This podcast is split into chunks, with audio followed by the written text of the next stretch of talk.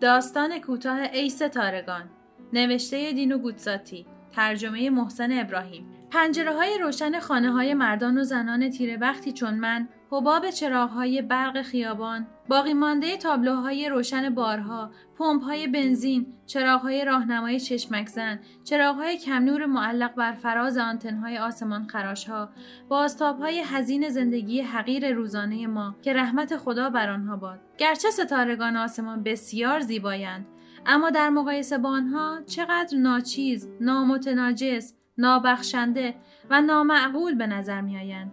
برای قرنها و قرنها در حد توانمان مدام تحسینتان کرده ایم و به لطفتان مجال نوشتن انبوهی مزخرفات را داشته ایم. اما آخر چه چیزی به ما داده اید؟ چه وقت لطفی کرده اید؟ بیروح، سرد، دور و نه حتی قادر به نشان دادن راهمان در شبهای ترس و فرار، جهانهای غیرقابل سنجش، کوره به بزرگی صد هزار برابر خورشید ما، آثار عظیم کیهانی، کتابها این را به ما گفتند، اما چه کسی؟ واقعا رو راست باشیم، چه کسی این حرف را تا آخر باور کرده است؟ پیرها می‌گفتند که برای اعتقاد به خدا کافی است آسمان را که مدرک قاطعتری از آن وجود ندارد و آدم بی ایمان با دیدنش مغلوب آن همه عظمت می شود و مقاومت را از دست می دهد تماشا کرد. چرا؟ زندگی ننگین روزمرهمان.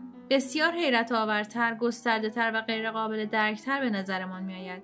اگر کسی احساس نیاز به مدارک بارزی دارد، آن قدرت متعال خود را بی نهایت قویتر و برانگیزاننده تر در خطی که کودکی با قلم بر دفترچه می کشد، در موتور اتومبیلی، در باد بادکی که در هوا پیچ و تاب می خورد نشان می دهد. برای اندازه گرفتن روح یک انسان حتی انسانی آدمخوار میلیارد سالهای نوری هم کفایت نمی کند. بنابراین نورهایی که انسان در شب برمیافروزد مثلا آتش بخاری هیزومی مشعلها چراغهای قطارها فانوسهای دریایی بازتابهای کوره ها شمع انتهای اتاق زیر شیروانی ارواحی که در شبهای سنگین دم کرده به اشکال انواری ناپایدار به دنبال هم در مقبره های سردابهای روانند. چقدر زیباتر، اسرارآمیزتر و اصیلتر از شما ستارگانی هستند که بسیار کوچکید. کوچکتر از فانوسی که در سقاخانه مقابل چهارراه میسوزد. بیش از چوب کبریتی روشن. ناچیزتر از جرقه که کفش شکارچی خلافکار در برخورد به سنگها ایجاد می کند درون این نورهایی که عموما ناچیز تلقی می شود عظمت و انگیزه روحانی وجود دارد که حتی شما خوابش را هم نمی بینید. شما ستارگان فقط برای خود نور می افشانید. ابعاد فاصله ای مهیبتان گرچه باید باورشان کنیم در مقایسه با یکی از آن فانوس های کج و روغنسوز آویزان زیر گاری های شبانه ای که با اسبی خسته کشیده می شوند و به سمت مقصدهای نامعلومی پیش می روند چیزی مسخره و نهایتا بیهوده و خندهدار است.